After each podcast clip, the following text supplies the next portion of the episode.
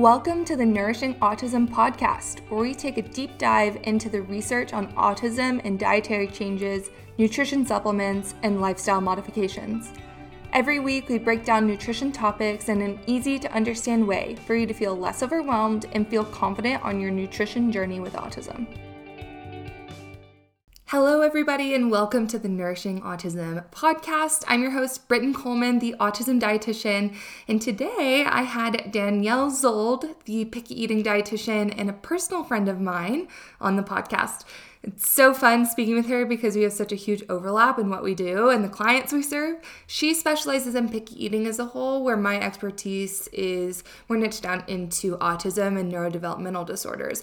But we have very similar approaches and we have so much to talk about always.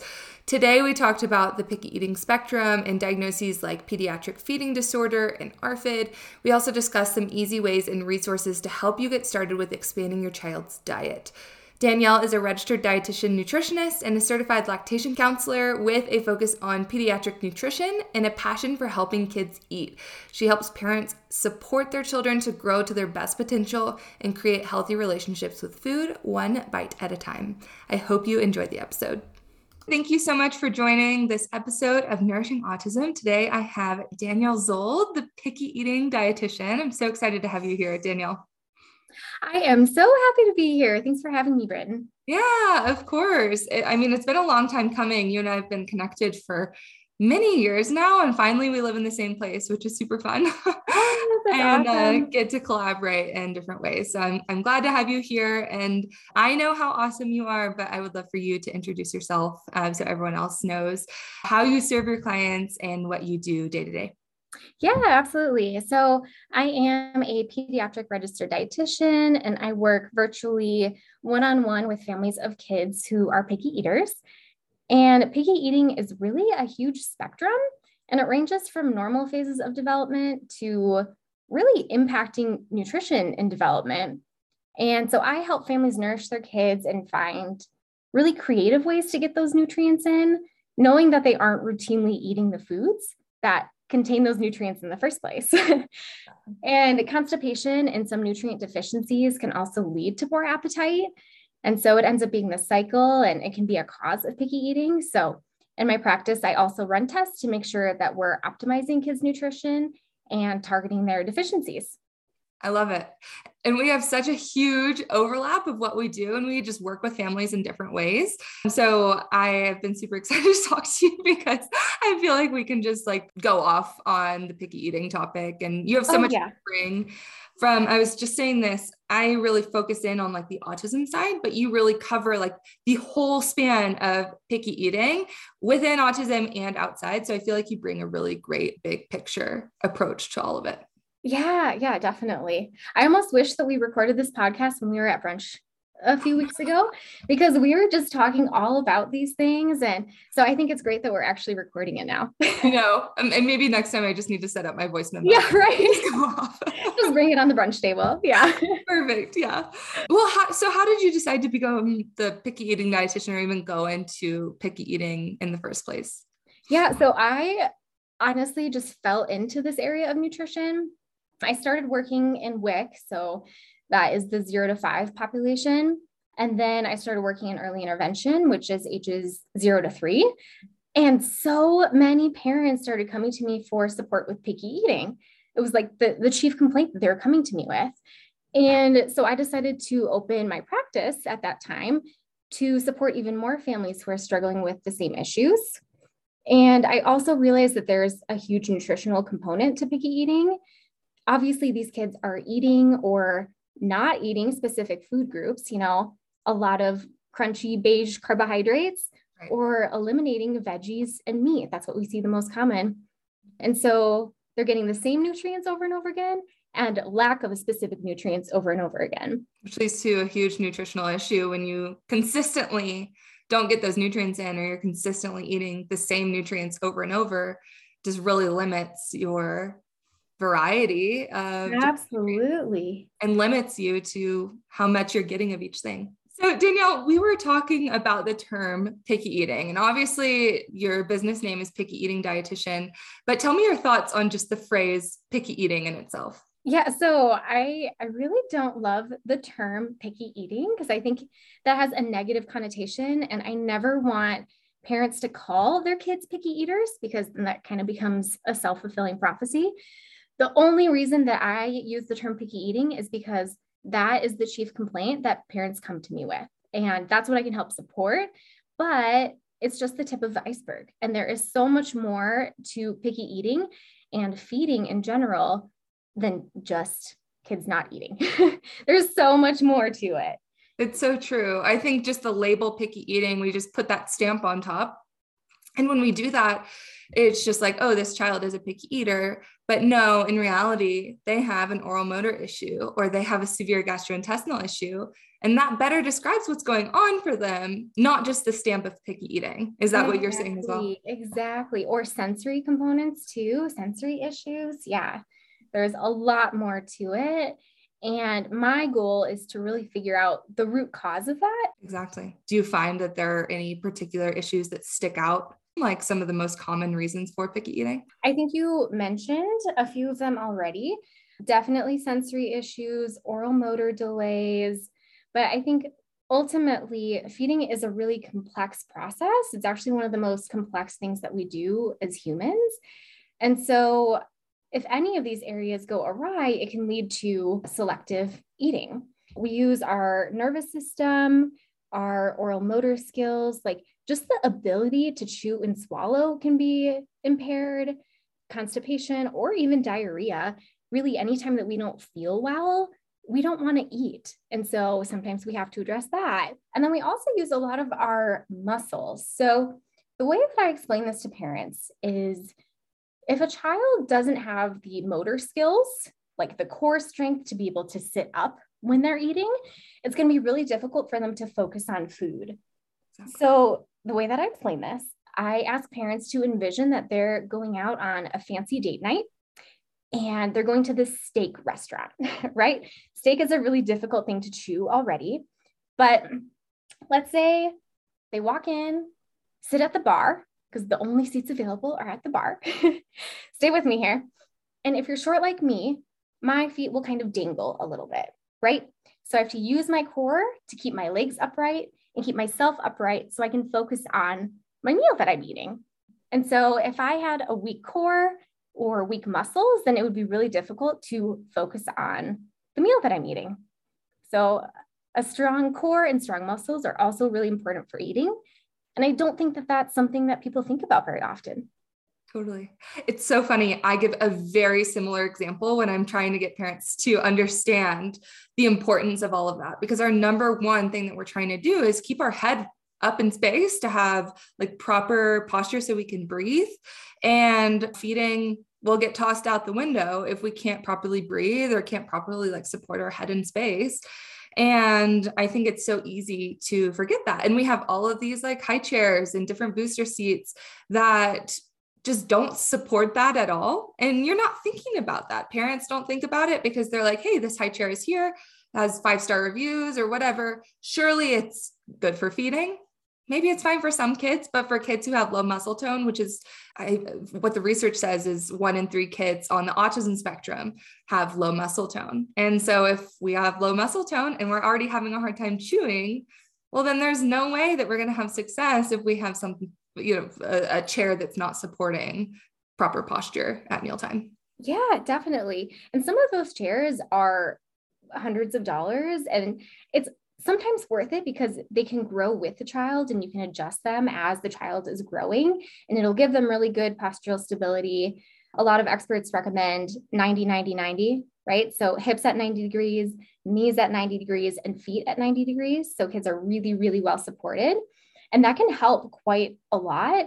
But not everyone has hundreds of dollars to throw at a high chair. That's not always a priority. And so there are plenty of things that we can do at home to provide that structure, whether it's taking a diaper box and filling it with rocks or bricks. And you can even wrap it in wrapping paper if you want it to look nice at your table.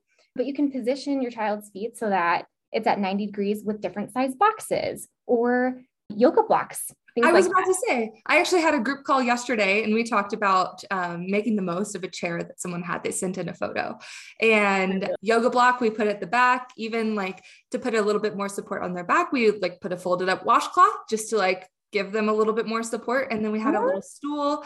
And then underneath the seat, that because she was like, I'm worried that it's going to slide around in the seat. And I was like, just put some shelf liner right there. That's perfect. Because yeah. it won't slide, or the little scotch, I forget what they're called, like the little bumpers that you can mm-hmm. put, and it makes it where it won't slide. Yes. And you can easily upgrade your seat. Might not be like still this, you know, perfect like Tripp Trapp or whatever, you know. Right but it can take your seat and elevate it and make it so much better if you are saving up for a better chair or if you just need one short term too. Right. Yeah, exactly. Danielle, we have so many of the same recommendations. I'm like, my clients are going to listen to this and be like, oh my gosh, there's two of her. because everything. That's a compliment to me. Everything that you're saying, I'm like, I think I said a lot of this on a group call yesterday. So it's just like, I love because you and I oftentimes like we talk about picky eating, but we yeah. don't get to go deep into it like we do now. So I like love, you know, hearing all of that align. I think that's so neat. So before we hopped on the call, we talked a little bit about different feeding diagnoses. I would love for you to talk a little bit about this and I'll chime in too, mostly pediatric feeding disorder and ARFID. Yeah, definitely. So I think I mentioned this before, but picky eating really is a spectrum, truly. And picky eating is really common. It's a common part of development, and many toddlers go through this, especially at the age of one. I see it more often around the age of two, but we become more concerned when it's prolonged. And of course, certainly, even though it's a part of normal toddler development, there are still things that we can do that will prevent it from becoming prolonged picky eating. but the longer a child has been picky, the more likely they are to need some additional support. And that's where some specific diagnoses can come in. So the first one is called ARFID. It stands for Avoidant Restrictive Food Intake Disorder. And this is a diagnosis that the American Psychiatric Association created in 2013. So it's been around for a while. And for a long time, it was the only option that we could label kids who had let's call it picky eating, right? So the APA, the American Psychiatric Association, uses the DSM 5. So this means that only mental health professionals can or should ethically diagnose this. And they actually say that only those who are comfortable giving a diagnosis of bulimia or anorexia are qualified to give the ARFID diagnosis. So it's essentially an eating disorder.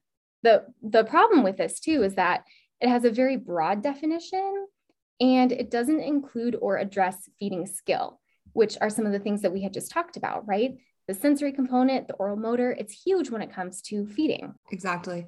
And, you know, I find too, since it was the only diagnosis, I could see it being overdiagnosed because it would be the only option.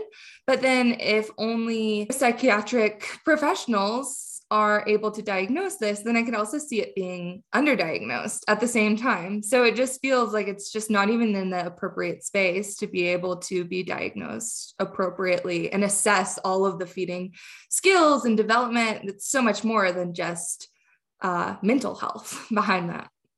Absolutely. And the way that we treat eating disorders is so different than how we would treat a child who has an oral motor delay, right? Like we would want to focus on strengthening their oral motor skills. And truthfully, I don't know that much about eating disorder treatments. I'm not an EDRD, but I believe that it's a little bit more about reward and bribery and convincing patients to take more bites and eat more and so it's definitely more different when we're addressing skill deficits versus getting kids to eat. Mm-hmm. It's true.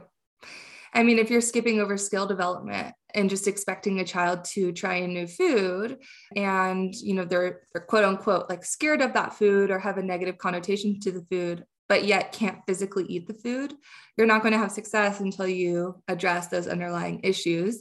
And then you could, if there is fear behind that food or whatever it may be, then we can address it. But we have to address those underlying issues before we even go into starting to try to get them to just eat a new food for the first time when they're seeing. Right. And you and I both take a root cause approach. And so if there's a a psychiatrist who is looking at ARFID, they are not looking at oral motor skill, right? Like that is not in their their realm either. And so I think what pediatric feeding disorder, which is the second diagnosis that's optional, pediatric feeding disorder really focuses on four different domains. And it really talks about how complex feeding is, right? Because we know it's incredibly complex. It is one of the most complex things that we do as humans. And so the four domains that pediatric feeding disorder defines are medical, nutritional, feeding skill, and psychosocial dysfunction. So it is still including that um, psychological component, but it's also acknowledging that it is medical, it is nutritional, and it does include those skills too. Exactly. And pediatric feeding disorder is also fairly common. I was just reading some of the stats that in kids under five, and this is a conservative guesstimate, but one in 37 kids would be diagnosed with pediatric feeding disorder. That's a lot of kids. yeah. And pediatric feeding disorder, just to note, May is Pediatric Feeding Disorder Month, and it was created by Feeding Matters, which is a really awesome organization. Highly recommend checking them out. They also have a great visual depiction of ARFID versus pediatric feeding disorder. And maybe you can link that in the notes. Yeah, I'll link that. I love Feeding Matters. That's actually where I found that statistic. They had linked some research about PFD and the prevalence. Yeah. And so one of their biggest goals as an organization was first to create this diagnosis. And so this is actually a pretty new diagnosis and it came out in October of 2020. So for years, the only diagnosis that providers could use is ARFID. So we probably have a lot of kids who are diagnosed with ARFID because that was the only option that physicians had for a long time. Exactly. It's wild to me that it took that long to get such a common diagnosis. It just seems like it just seems crazy to me, especially if there's one in 37 kids that are experiencing this on a like a conservative scale that it would take that long to get this diagnosis approved. And yeah, and you and I see this on a daily basis. We know how prevalent it is. So I'm so grateful to Feeding Matters for creating this. And hopefully it'll get a lot more kids the help that they need. Exactly. I completely agree. So, would you say that between pediatric feeding disorder and ARFID, what if people are wondering, is one more serious than the other? What would you say to that? So, I wouldn't say that one is more serious than the other, but of course, the way that we would address it is very different. ARFID is mainly addressed by a mental health professional and again is treated in the eating disorder realm. And pediatric feeding disorder, since we are addressing the skill, the skill based deficit, it's addressed usually by an OT, um, an SLP, and a dietitian, usually a team, because they're really emphasizing that it's interdisciplinary and it's complex. Exactly. Uh, in my eyes, the things that they have in common, though, is that there are very likely to be nutrient deficiencies and potential growth concerns. Definitely. And that's why having a dietitian on your team can be so helpful because I mean, you need everybody on your team. You need a speech therapist, you need an occupational therapist. And a lot of times I see dietitians get left off the feeding team, which surprises me. Speech therapist and occupational therapist are miracle workers. They're like looking into oral motor dysfunction, all of these other pieces that us as dietitians don't, that's not what we're trained in. Mm-hmm. But we're the ones who pick up on nutrient deficiencies, on patterns in the diet, on all of these other nutritional issues that are oftentimes left out. And so I've, you know, worked with clients who have been working with a feeding team who have been working on getting fruity pebbles into their diet for six months. And I'm like, but wait, what other nutrients are we lacking in their diet? But what are some other ways that we can build in other nutrients too? And the feeding team was like, oh, that's an interesting thought. So everyone deserves a space on that team. And sometimes it's all in one place. Sometimes it's also kind of building your own team if you don't have a clinic or a center that has all of those people all in one place. Sometimes it takes a little bit of creativity to bring all of those people together. Yeah, and I actually partner with several feeding clinics throughout the US. And one tool that is in my toolbox is a micronutrient test. And so I'm able to send a kit to the family's house and we can send that back to the lab. We'll find out what nutrients this child is low in. And so let's say they're low in vitamin A. I can go back to the occupational therapist or the SLP, whoever's working on feeding, and I can say, This child is deficient in vitamin A. Can we work on carrots?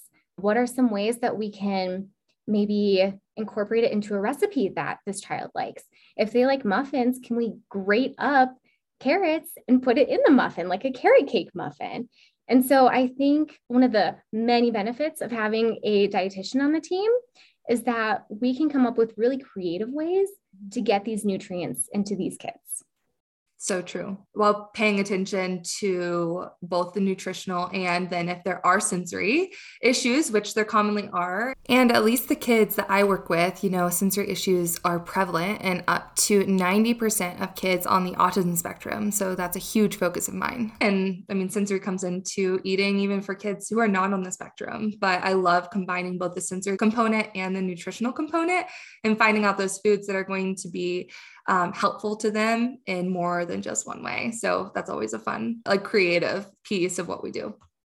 Yeah, the way I think about it is feeding therapists work on expanding the diet, and we make sure that they're getting the nutrients and the calories that they need to grow and thrive, really, because childhood is a really critical point of development. I mm-hmm. think that's pretty obvious, right?